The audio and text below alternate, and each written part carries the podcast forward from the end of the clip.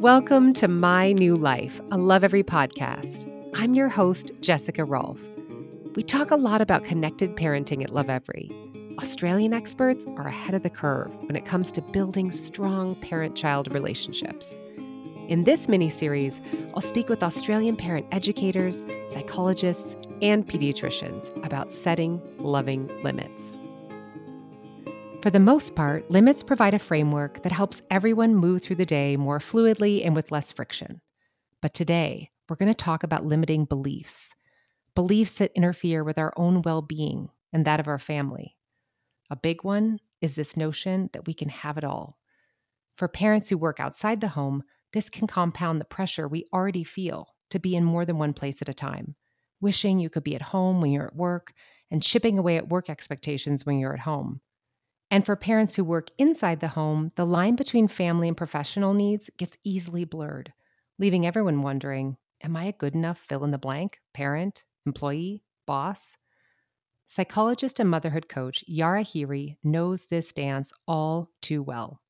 And she's here to help us explore how these limiting beliefs show up for us, because being aware of these thoughts is the first step towards changing them. Welcome, Yara. Hi, thank you so much for having me here. So, what are some of the limiting beliefs that some of your clients have? Yeah. You know, I work with mothers specifically, and in that space, one of the things that I hear a lot are beliefs around worthiness. Things like, you know, I don't earn enough income, so I can't put my kids in childcare, or I am not valuable enough to spend time or money on my own needs and my own desires. Those are the sorts of things that I hear quite a lot. And I think that if we internalize those kinds of beliefs, it makes it really difficult for us to access joy and to access self compassion. How do we get clear about what our own limiting beliefs are? One of the things that I really encourage people to do is when you are feeling distressed, when you're in your mothering and everything is feeling really overwhelmed. And one of the signs of that for me is that I get in a space where I just feel burnt out. So I'm feeling like I really want to escape, like I just want to get away.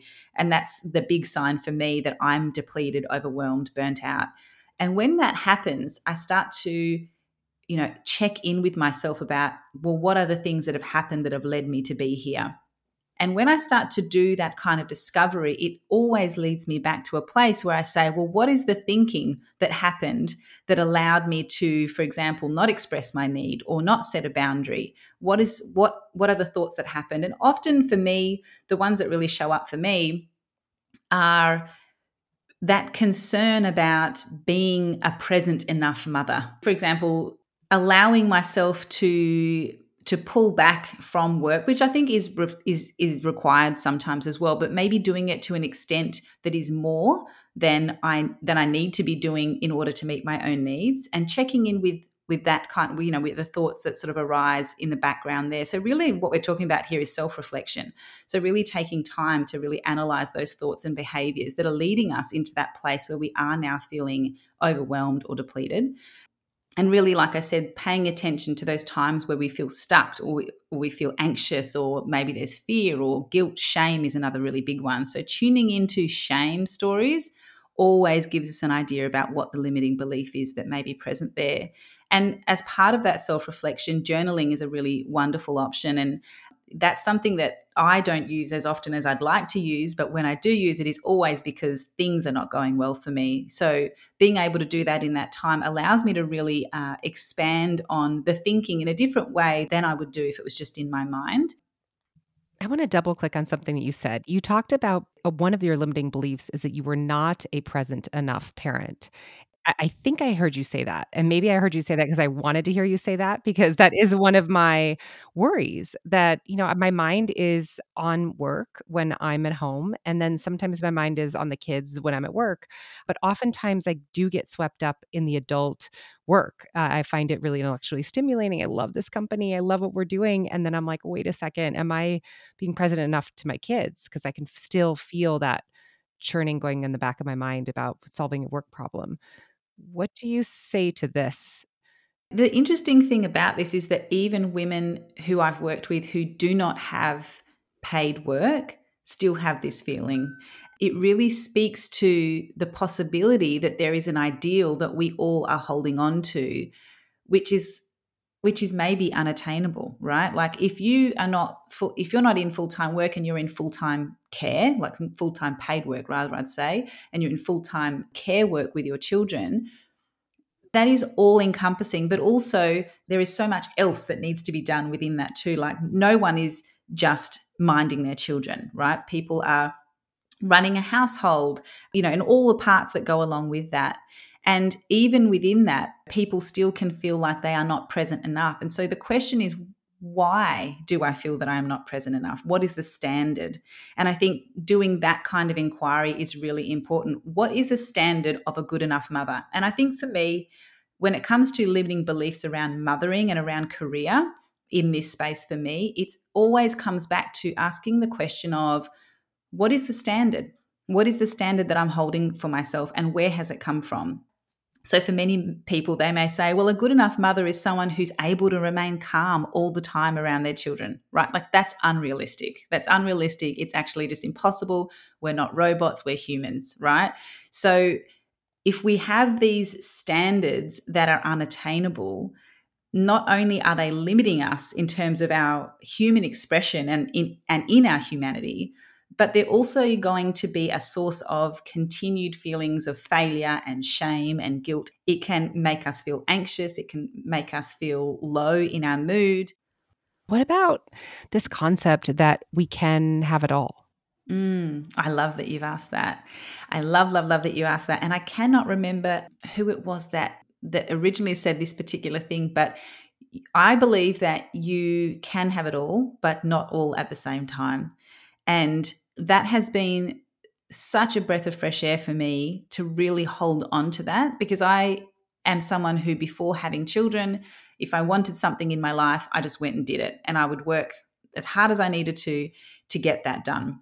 And so for me, my experience of becoming a mother and losing some of that autonomy to the responsibility of motherhood, and as well of of understanding that if I want to show up in my highest capacity as a mother, it does mean putting some things on hold. That idea that I can still have the things that I want, but that there is a time for each of those things has been really powerful for me.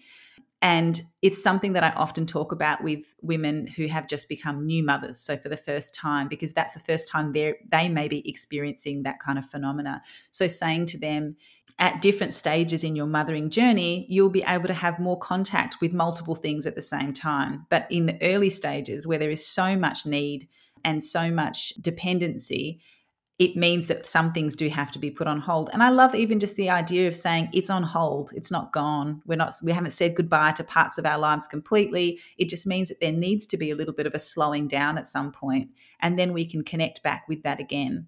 I think a lot of parents worry that they're going to lose their edge if they choose to, if they have the option to choose to be at home with the children, they're worried. So tell me about these trade offs and how that's evolved for you. Sure. You know, before I went into being back in my business, I it was really important for me to still be engaged in some way with the content of my business or the content of my work.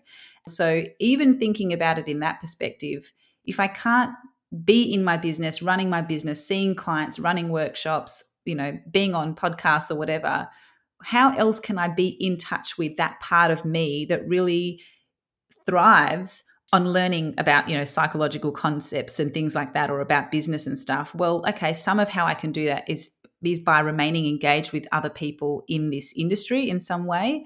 It also involves potentially doing short trainings that fit in with uh, raising children. It involves maybe keeping on top of latest research and things like that by reading books and articles and stuff. So, how can I still be in contact with that part of me without getting so deeply into that that then it becomes actually really challenging for me to show up as a mother?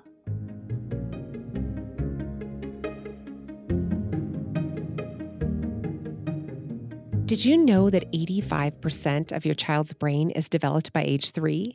The Play Kits by Lovevery are an easy way to support your child's learning. Each kit includes expert designed toys and activities that build important skills and inspire your child through stage based play. When you sign up for the Play Kits, we deliver a box to your home every two to three months that's matched your child's age and what they're hungry to learn. Lovevery provides the map to help you confidently guide your child's learning. Unlock the joy of intentional play.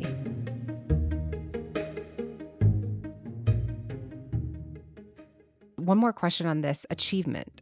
So, uh, there's also this notion of getting credit and getting achievement when you're working outside the home and you oftentimes the credit doesn't come to you as quickly when you're working in the home.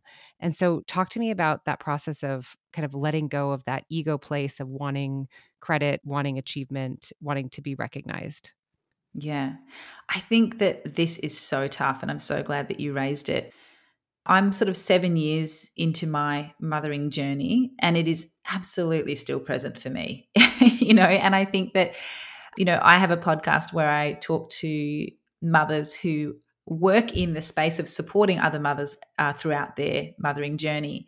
And for some of those women that I have spoken to, they have like teenage children, they have children who are now adults themselves, and it still is a thing that exists for them. And I think that we need to understand that the reason that that exists is because of our socialization. We have been socialized to really feed off the reinforcement that we receive externally to ourselves. And I think a part of that also comes from the fact that belonging is so important for us as humans and for our survival. If we think back to when we are babies, belonging is key for us to survive. If we don't belong, we cannot survive. Just knowing that that is something that exists for you is something for us to just sit with, right? Like the discomfort that we experience when you know, we have a day and we feel like we've got nothing done. I feel like I have those days every single time I'm with my kids, right? I mean, if I later on, if I go back and go through a list and actually write down, I'm like, wow, I've actually done a lot of things, but none of them feel meaningful because what is meaningful and what is considered achievement and of value is not necessarily the stuff that I'm doing in the home, right? And I think that some of that well, a lot of that actually comes back to, again, socialization, but from the perspective of, you know, we're living in a system which is very patriarchal and very capitalist.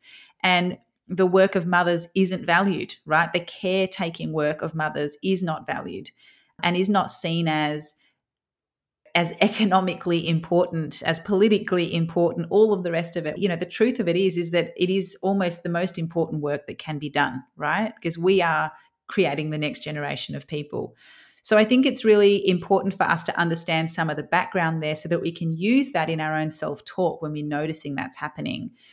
Yeah, I went to my daughter's performance today and I was like, getting so many things done at work and then I get to the performance, get the car parked, get in there just in time and then I sit and I'm like being and I'm just watching her, and watching the kids. It's a sweet performance. I'm a little bit bored. I love watching my daughter from afar, but there's, you know, so many kids, it's kind of hard to see her face all the time. And so it reminded me so much of parenthood as being rather than that dopamine, that positive reinforcement you get from getting things done and from completing projects and being creative and having a solution. And, you know, so it's just, it's a totally different also way of, yeah, of being. Yeah. And so it's I think that, that is also, it? Yeah, it's the long game and it's it, it can be a hard shift for a lot of people.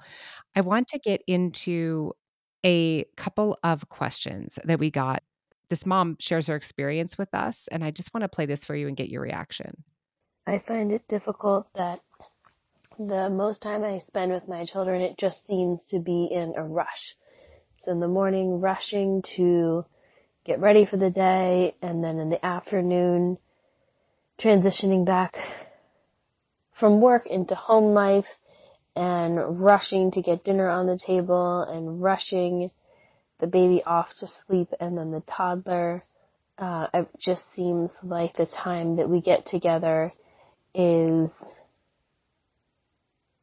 unsettled and moving towards something else rather than just sort of purposeful. I think that one of the ways that we can work with that and i also really want to recognize that you know this this answer is laden with privilege as well that i'm i'm going to provide and i'll talk a bit more about that as well. But i think one of the ways that we can support uh, ourselves in slowing down and to have more intentional time is to actually think about what do we have going on in our day and how can we be really intentional about the time we spend with our children even if it's just in small pockets of time and the reason why i say that i know that that's privileged is because obviously there are many mothers around the world who have to work for example long hours in order to support uh, their families whether they are single mothers or not. So I really want to recognize that and say, you know, how awful it is to be in those situations. But even within that, one of the things from a sort of psychological intervention perspective that I often talk about with our clients is around creating what I call special time. And it's talked about a lot in different parenting sort of ideologies, but creating special time, which is it can be 10 minutes worth of time with each child that you spend one on one doing something that is just completely directed by them and where you are not on your phone. We're trying really hard to put thoughts away for later that we may have that are outside of what is happening in this moment. And you can even spend some time with your kids before starting that, where you just really front load that. So, really explaining what special time is, how long it's going to be for, if it's going to be ideally one child at a time and, and thinking about then brainstorming how you will you know either get care for the other child or what you can set the other child up with when you're doing that and i think also in a fast paced world that we live in is thinking about where can we have ritual for connection with our children and this is where you know that special time is one of them but the other one is can there be a ritual created in the morning before there is a parting? Can there be a ritual created in the night before there is a parting? Because going to bed is a parting, right? Thinking about those things as those special moments that are short lived but powerful. Yeah. And speaking of attachment, I have something that I want to play for you, which is a question from a listener. Cyber graveyards, 12 hours. I leave around 6:45 p.m. My nine-year-old is is okay. He knows that I'm going to work, but my two and a half, it's it's so hard to leave him. Every time he says no, no, and he'll stand at the window when I leave, and then he'll cry, and then I can't look at. Mm. Yeah, that's really tough this morning I had a very similar situation as well. So, you know, my son is in uh, primary school, he's in year two, and my daughter is in kindy, kindergarten. And it's her first time in a structured kind of environment. And she's been fine and very excited about going there. She's quite used to the school because we've been going there for a while with my son. But on this morning, she really didn't want me to go. And so, what that meant for me was a lot of holding space to listen to those emotions and then also recognizing when it got to a time where I had to leave because I, you know, was coming to have a chat with you and really holding the boundary on that. But one of the things that we can do there is if we can't hold space for the feelings of our children in the moment, which actually often happens, especially when we have multiple children, because there are multiple needs at the same time, is returning and circling back to listen to the needs later on in fact, I said to my daughter this morning, last night she was really distressed. I was trying to deal with my son and and uh, support him with his reading from school, and so I couldn't give her what she wanted, which was just time, literally, to listen to her cry. And so this morning, I said to her when we were parting for school, I remembered that, and I said, you know, last night I really didn't have the time to listen to your tears, did I? And she was like, no. And I said, I've got lots of time for you this afternoon. When I see you after school, we can sit together and you can tell me all about the feelings, but I need you to hold on to them for a little bit longer. And that was just the, re- the reality of it for me. Like, we can't always be, we're not always in a position where we can listen to the tears, but we can circle back and, and come back. And a lot of that, you know, to me, that's a process of rupture and repair. There was a rupture last night. I'm, I have intention to repair, and I speak to her about that intention to repair. And so, you know, for a mother in the same situation as this one who who rang and left that message, reminding them that when they come back, there is an opportunity for repair. So, rupture is frequent in parent child relationships, and it's something that we can't avoid. And so, just keeping in mind that you always have the power of repair, which means coming back and bringing it up. You know, this morning you were really upset, and mama had to go because I had to go to work. Tell me about how that felt for you. The other way that we can do that is actually through play. So, in this special time that I spoke about earlier, is offering up like role play situations where maybe they are the mother and they're leaving you and you're the one that's crying and really upset. That gives them power and it also gives them an opportunity to actually work through the process that that happened in the morning. As you said earlier you know so much of parenting is just about presence.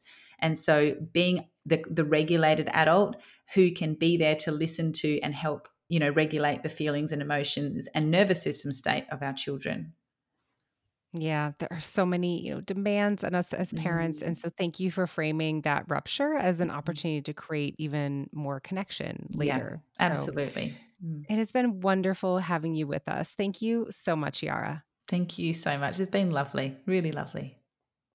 You can find Yara Heary at Life After Birth Psychology. Here are my takeaways from the conversation.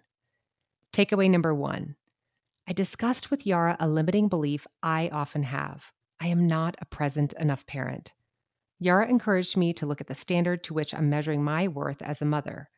Where did that standard come from? What is enough? This goes for any of the limiting beliefs we have. Takeaway number two Yara ascribes to the notion that you can have it all, but not all at the same time. There are seasons when one or another role is going to take priority. Give yourself permission to settle into the current role, knowing that there will come a time when you can switch hats. Takeaway number three the early stages of parenthood come with huge amounts of need and dependency. Give yourself permission to slow down. And while you may need to put other responsibilities on hold, those parts of your life can take center stage again at a later date.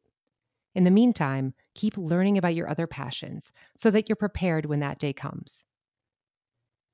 Takeaway number four when caring for young children, it can often feel like you haven't achieved much. But that comes down to what we perceive as meaningful. If you write down all that you've ticked off in a day, it may be easier to reevaluate those tasks as meaningful, valuable caretaking. Takeaway number five if you're working outside the home and finding the separation painful, focus on 10 minutes of special time with your child each day. This is the time where the phone is out of reach and you're following your child's lead. If your child has trouble saying goodbye when you leave for work, talk about this special ritual you will have, when it will happen, and what it will look like. Takeaway number six rupture is frequent in parent child relationships, and it's something we just can't avoid. Keep in mind that you always have the power of repair, which means circling back. You were really upset, and mama had to go because I had to go to work. Tell me about how that felt for you. Play is a great way to repair too. Play out what your child experienced with favorite toys and talk about what the toy might be feeling. You've been listening to My New Life. If you think this episode might be helpful to a fellow parent, please share. If you'd like to learn more about the topics discussed on the show, head over to lovevery.com. That's L O V E V E R Y.com. Be sure to sign up for our weekly child development emails. I'm Jessica Rolph. Thanks for listening.